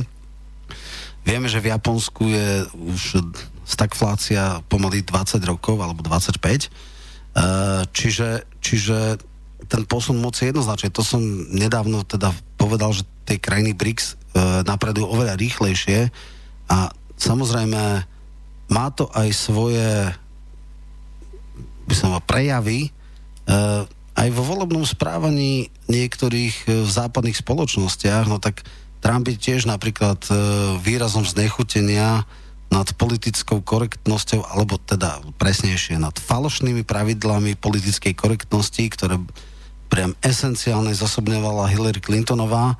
A je to odpor voči tomuto systému, ktorý je práve taký, že obmedzuje diskusiu, ktorý všetko spochybňuje, ktorý je vlastne tá diktatúra korektnosti, Samozrejme, je to protichodný proces. E, V Francúzsku bol teraz prijatý zákon proti hoaxom, čiže áno, je tu nejaký pokus e, eliminovať alternatívne názory, ale aj západná spoločnosť sa vyvíja a e, krásne to vidíme na lídroch, ako je Trump napríklad. Hej. Ten v podstate je, mu oveľa bližšie ten biznisový model, pre ňoho samozrejme kongres je niečo, čo mu strpčuje život, nechce mu povoliť e, múr, no v Singapore by to neriešil, hej, ale tam, e, tam sa ukazuje, že v podstate ide na hranu ústavnosti, častokrát používa e, veci, ktoré sú cudzie politickej kultúre západného sveta. E, dneska má shutdown, to znamená, že ľudia nechá ľudí bez, e, bez výplat, e, aby presadil svoje a teda ako správa sa ako nejaký e, východný vládca, polodiktátor, len predsa len tie mechanizmy nie sú tam, e, sú tam nastavené troška inak, takže nemá to až také jednoduché, ako by to mal. A hlavne nemá za sebou celý kongres, tak kongres vôbec nemá, má iba senát, takže sa mu to nedarí celkom tak, ako by chcel. E, trend je jasný. E, západná spoločnosť má podstatne nižšiu mieru ekonomického rastu ako najvyspelejšie časti, tedy juhovýchodnej Ázii, čo je dobiehanie nastalo, v niektorých e, prípadoch už aj teda e, prešlo. Mm-hmm. Teda, respektive takto, výškov HDP na hlavu, napríklad Južná Kórea prebehla mnoho západoeurópskych krajín. Južná Kórea je klasický prípad toho, že prerazila pascu stredne príjmových krajín a zaradila sa do pelotónu tých najvyspelejších. To znamená, že a miera jeho ekonomického rastu je ešte vyššia stále. Ako, čiže áno, toto budú možno budúci lídry. Naopak, Európa má obrovské demografické problémy, čiže ten trend je jednoznačný. Uh, dominancia zatiaľ ekonomická a neskôr sekundárne aj politická uh, euroatlantického priestoru bude sa stále umenšovať a v podstate uh, ja neviem, v horizonte niekoľkých desaťročí sa centrum politickej a ekonomickej moci bude jednoznačne presúvať do juhovýchodnej Ázie. To, to je v podstate jasná vec. Dneska si už nikto nedokáže ne, spochybniť Čínu ako veľmi silnú mocnosť. Uh, samozrejme, že tie také chábe pokusy o, o obchodnú vojnu asi nemôžu dobre dopadnúť a určite nie pre Spojené štáty.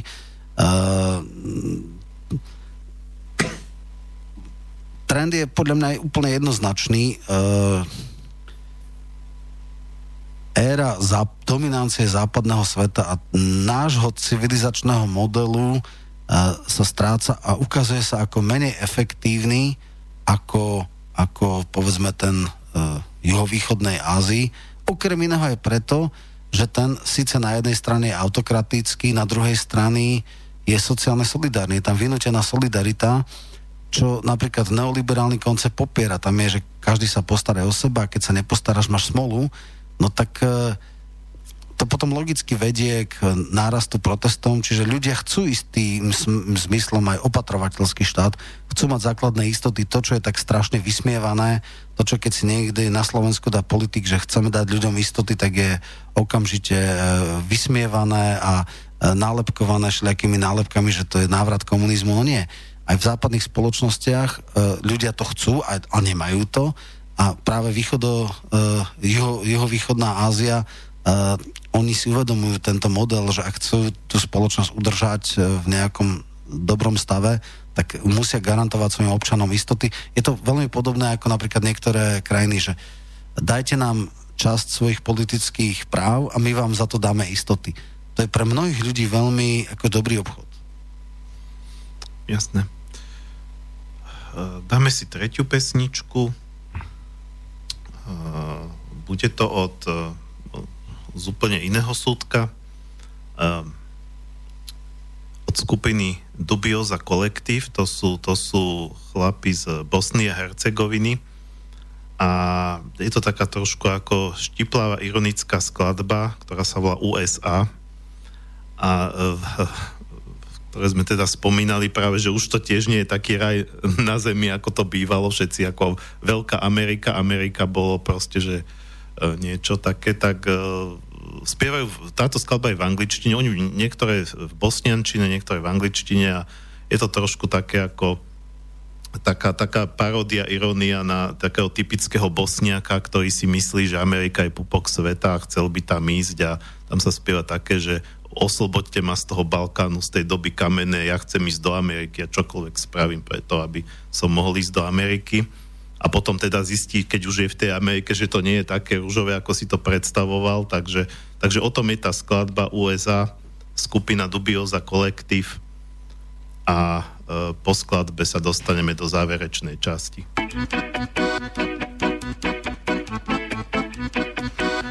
From Bosnia, take me to America. I really want to see Statue of Liberty. I can no longer wait. Take me to United States. Take me to Golden Gate. I will assimilate.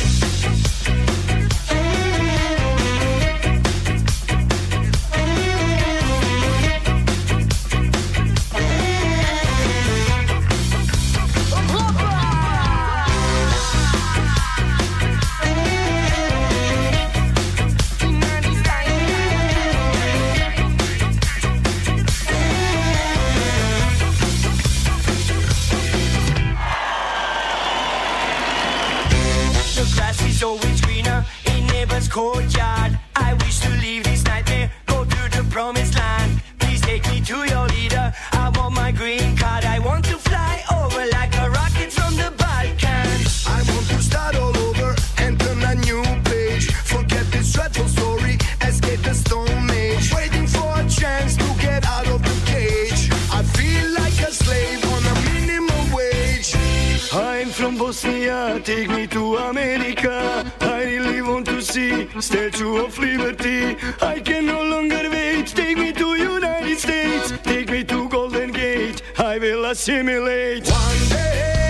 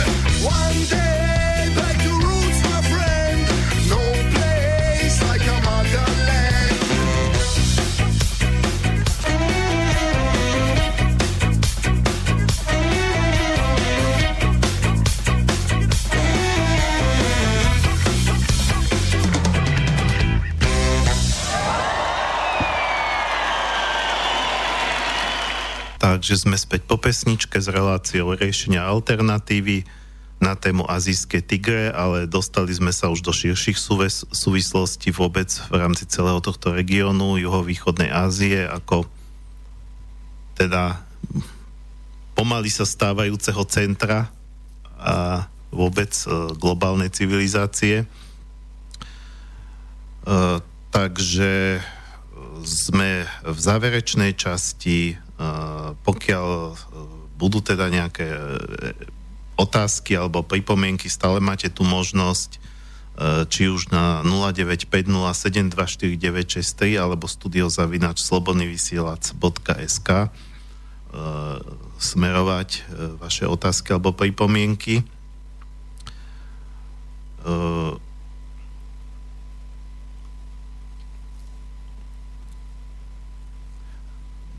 Ja by som sa možno takto spýtal, uh, mm, spomínali ste to Japonsko, že už, už ide vlastne trošku dole a práve tieto uh, krajiny, ako sú aj tie azijské tigre, ako je Čína, ho predbiehajú.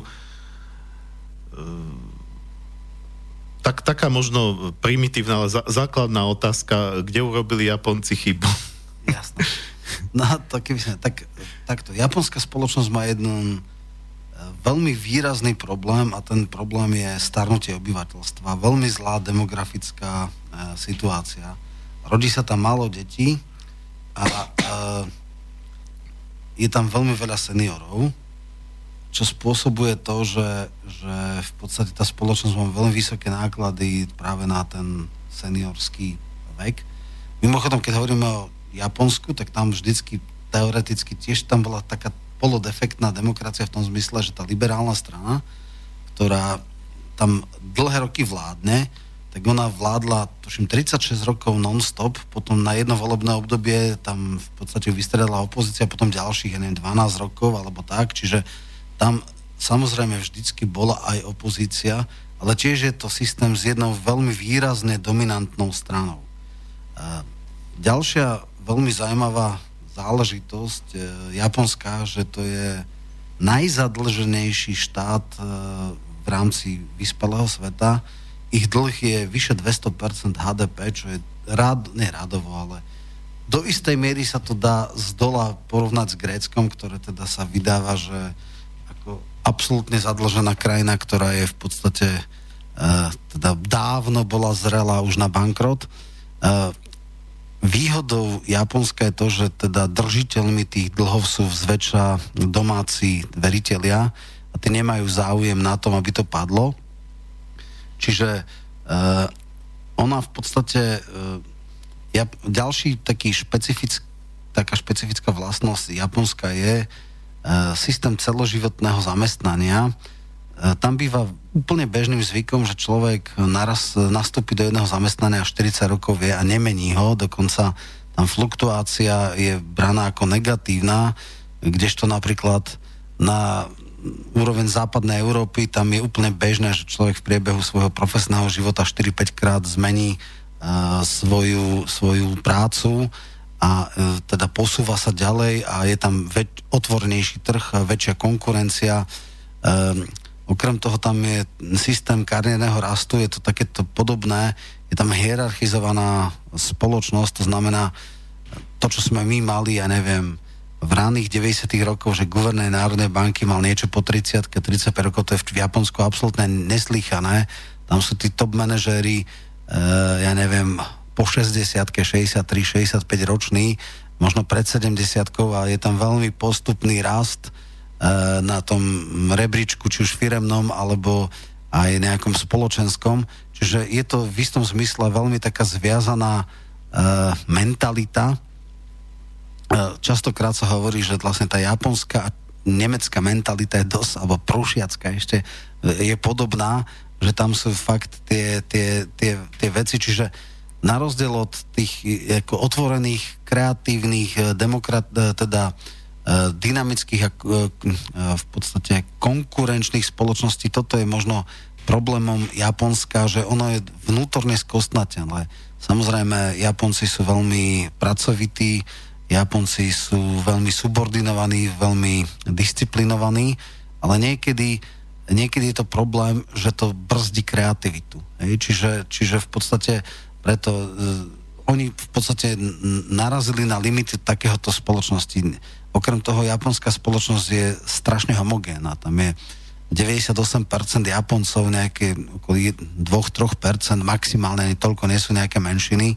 Uh, častokrát ten melting pot v podstate, keď sa zaujímame, že ktoré sú najdynamickejšie sa rozvíjajúce časti, e, časti sveta, tak samozrejme to je nejaké Silicon Valley, ktoré je ek- extrémne otvorené, kde vlastne e, vysáva mozgy z celého sveta, sú tam špičkové univerzity ako Stanford, e, rodia sa tam startupy a je to, generuje to v podstate tu, tie inovácie.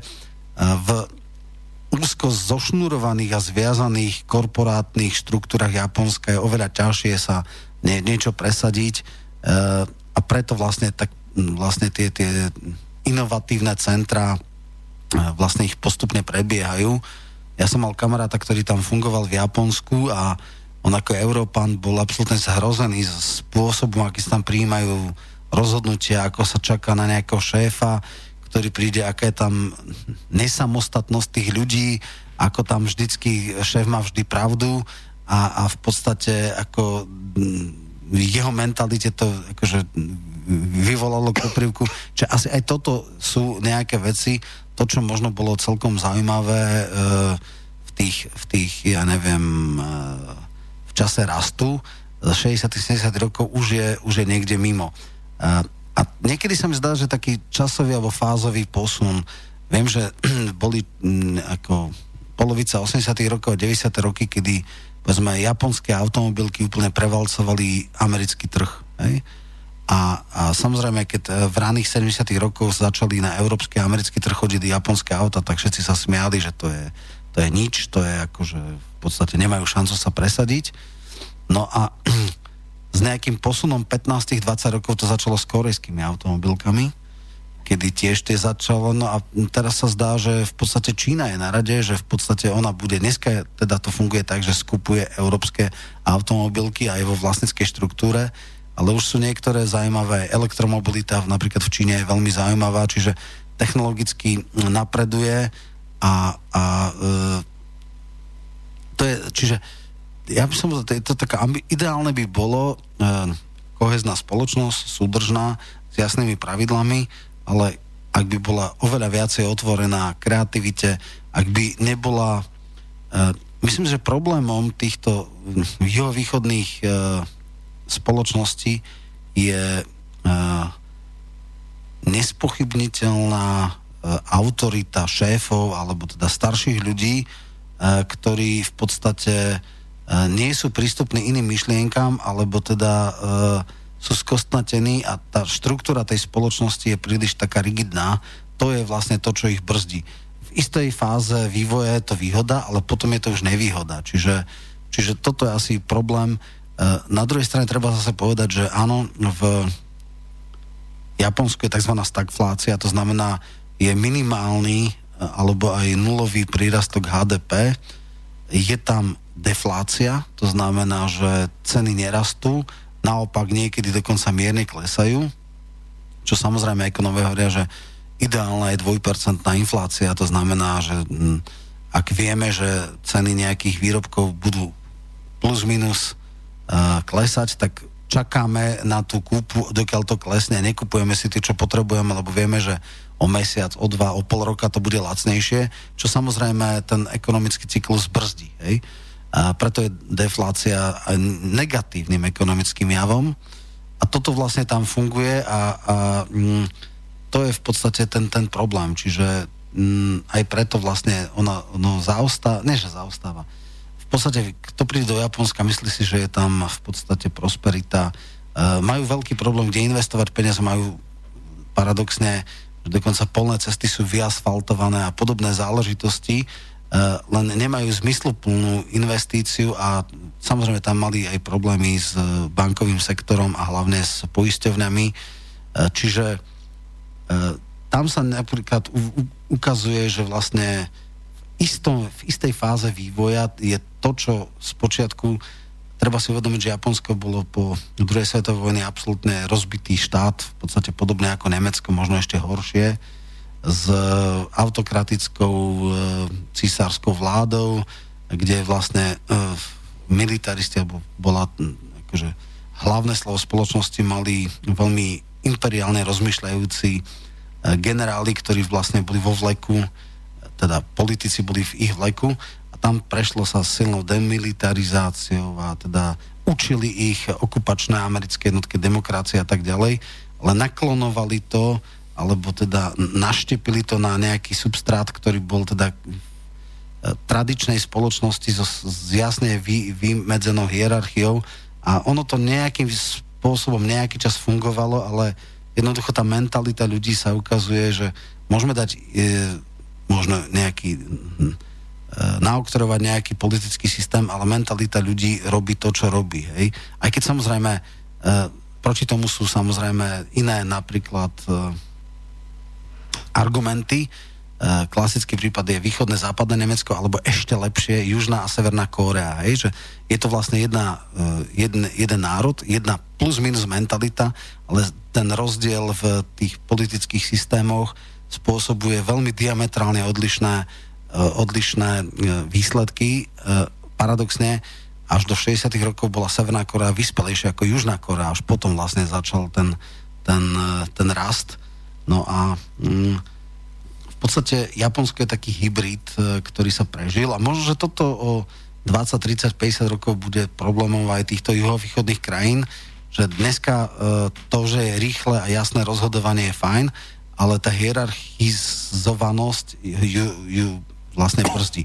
Mimochodom, aj e, Spojené štáty po roku 2001 po útoku na dvojičky veľmi stiažili e, imigráciu aj mozgov, lebo v podstate dovtedy boli Spojené štáty relatívne otvorené a e, najlepšie mozgy zo sveta skončili na najelitnejších amerických univerzitách.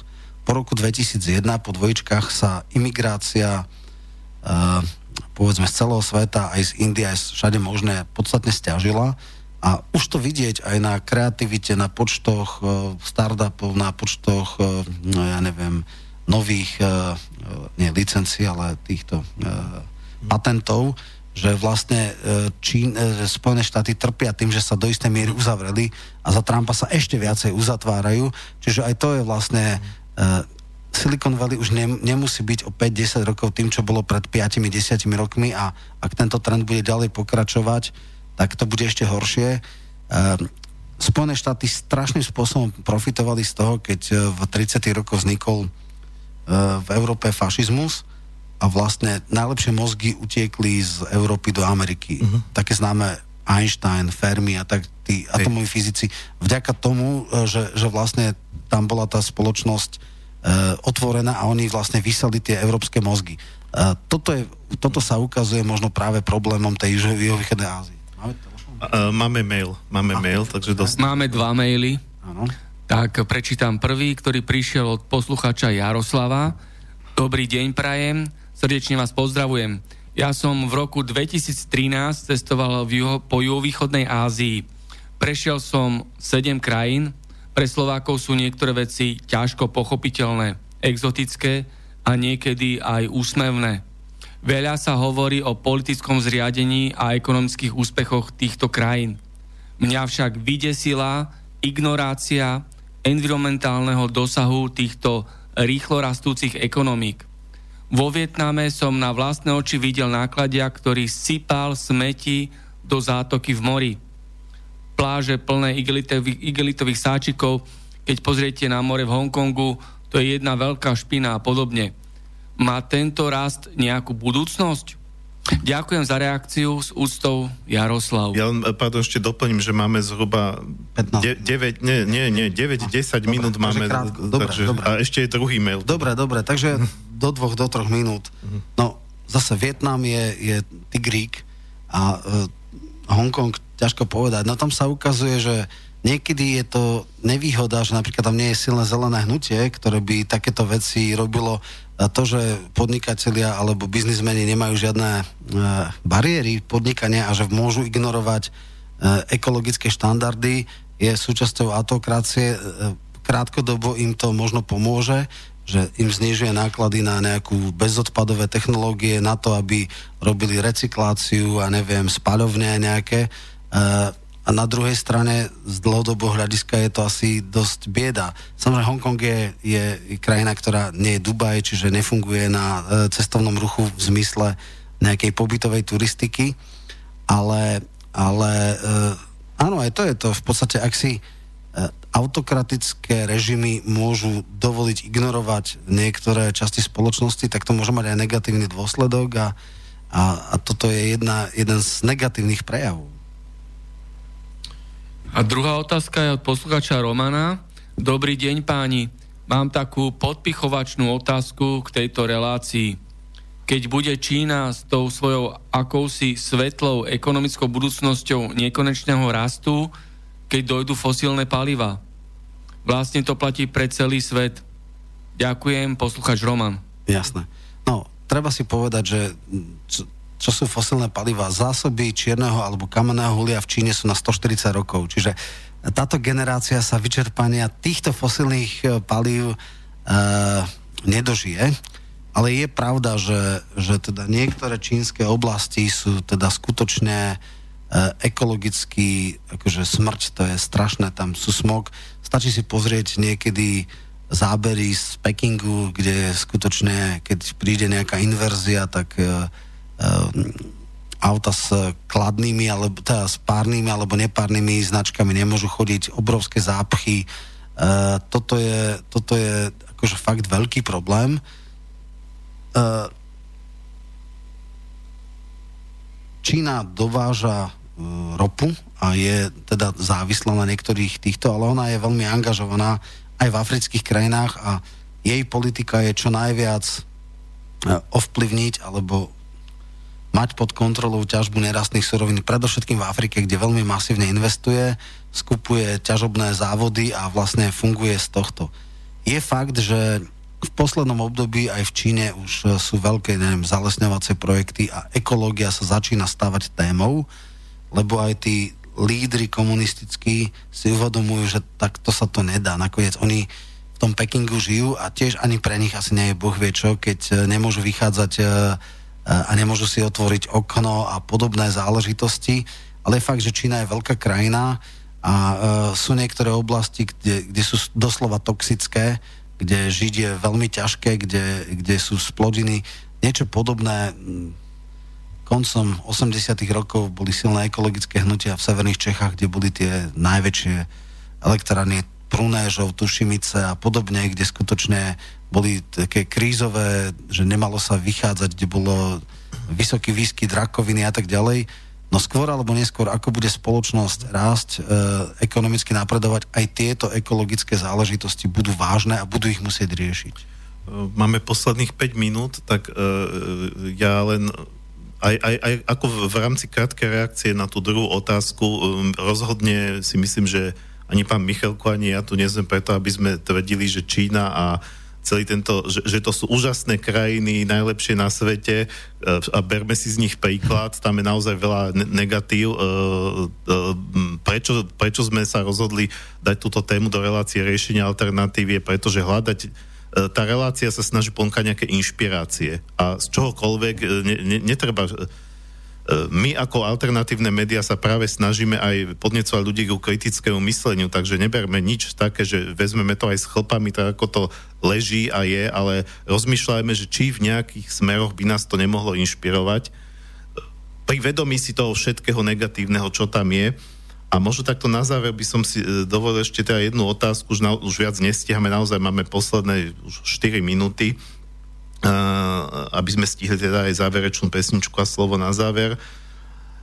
Uh, je tu taký ten aspekt, ktorý doteraz neodznel. Uh, mám taký pocit, že tieto krajiny, o ktorých sa tu bavíme, oni samozrejme využili aj tú globálnu spoločnosť, teda pre, ale, ale za, samozrejme s tým, že sa stali akoby nejakou výrobňou sveta, ale zároveň si e, to nespravili tak, tak nešťastne ako niektoré, povedzme, európske krajiny, že my sme sa tu otvorili tomu západu, e, vpustili sme sem zahraničný kapitál, nechali sme si zlikvidovať polnohospodárstvo a tak ďalej. E, čiže oni ako keby, dobre, že globalizácia fajn, ale držme si to naše, to naše národné a proste správme to tak, aby to bolo v prospech tej krajiny. Čiže ja tam vidím taký nejaký akoby trošku aj tá Amerika vlastne dneska, však aj Trump na to upozorňuje, že na tú globalizáciu trošku aj začína doplácať, keď vlastne tie nadnárodné korporácie so sídlom v Amerike e, vlastne využili tú situáciu, že presunuli výroby inde, tým pádom vlastne americkí ľudia prichádzali o prácu, e, že vlastne ako keby, ako keby tí Aziati boli takí mazanejší, No, prefikanejší. oni z toho profitovali. Že proste, práve- že dokázali to vlastne tú globalizáciu v svoj prospech. Na rozdiel od západu. Áno, uh, jednoznačne globalizácia uh, juhovýchodným spoločnosťam veľmi pomohla, pretože predovšetkým a primárne tam bol presun výroby. V tých 70 rokoch to bolo práve tie tigre, uh, dneska sú to už tie tigríky, to znamená už je to Vietnam, Filipíny a tie ďalšie krajiny, Kambodža, ako som povedal. Globalizácia im pomohla, na druhej strane samozrejme taký Singapur ten nemôže mať inú ako extrémne otvorenú e, ekonomiku, preto lebo e, je to jeden ostrov v rozlohe dvoch Bratislav, no tak tam skutočne jedine sofistikovanými výrobami môže a obchodným centrom a tým, že je finančné centrum Ázie, nejak e, profitovať. Čiže na základe nejakých sofistikovaných služieb, predovšetkým nie na nejakej ťažkej ekologicky náročnej výrobe. Je otázne, či ten koncept Trumpa toho protekcionizmu alebo uzavretia ekonomiky má vlastne ešte šancu e, nejakým spôsobom uspieť. Uh, skôr sa mi zdá, že nie, aj keď samozrejme dneska ekonomika šlape a má nízku nezamestnanosť, ale nie vďaka nemu, ale skoro by som povedal napriek nemu. Uh, ukazuje sa, že pre mnohé krajiny globalizácia má veľmi veľa negatívnych uh, dôsledkov a uh, po istom čase, keď budú tie sekundárne, môžu mať aj pre tieto juhovýchodné krajiny, ale tie zatiaľ práve, že to maximálne využívajú. Čiže v istom štádiu vývoja je globalizácia práve pre tieto tigre výhodná a naopak pre, uh, povedzme, ten západný svet sa ukáže nevýhodná, okrem teda istých skupín obyvateľstva. A toto je samozrejme úplne iná téma. Ten zásadný rozdiel a tá dynamika globalizácie začala pádom východného systému, kedy sa otvorili trhy a otvorili sa uh, v podstate kvalifikovaná, disciplinovaná pracovná sila, teda aj na východnej Európe, aj potom ešte nižšie, nižšie v podstate platené e, časti. Treba ale dneska povedať, že už ani Čína nie je taká lacná, ako niekedy bola, dokonca dokonca uh, v niektorých zónach uh, sa platy robotníkov čínskych vyrovnávajú východoeurópskym, takže, takže tam je to ďalšia téma. A ďalšia jedna vec, ktorú možno treba povedať, je, že sa strašne zlácna logistika. Uh, preprava jedného kontajneru, ktorý má, neviem, 20 tón, zo Singapuru do Európy je, má hodnotu 40 eur. Čiže ako tým je povedané všetko. Hej. Mhm. Dobre, musíme končiť. Vlastne dali ste bodku na záver. Uh, čo sa týka uh, poslednej skladby, aby som teda uviedol, tak to bude, spomínali sme aj Japonsko, bude to vlastne zo soundtracku od takého fantazijného animovaného filmu. Japonská animovaná škola, to je, poviem sám o sebe, Spirited Away. U nás, u, u nás sa, to, sa, sa ten film uvádzal pod názvom Cesta do fantázie. Uh, skladba sa volá uh, Stále so mnou uh, v japonštine. Takže to, to odznie na záver a ja sa teda tým pádom lúčim, želám ešte krásny víkend. O týždeň sa počujeme samozrejme znova. Lúčim sa aj s vami, pán Michalko. Ďakujem, že ste prijali pozvanie do relácie. Ďakujem za pozvanie a takisto želám všetko dobré poslucháčom a niekedy v budúcnosti možno znova do počutia. A od mixažného pultu sa lúči Martin Bavolár. Áno, ja sa lúčim tiež s Marianom, aj s Romanom a so všetkými a prajem krásny piatok a ešte krajší víkend.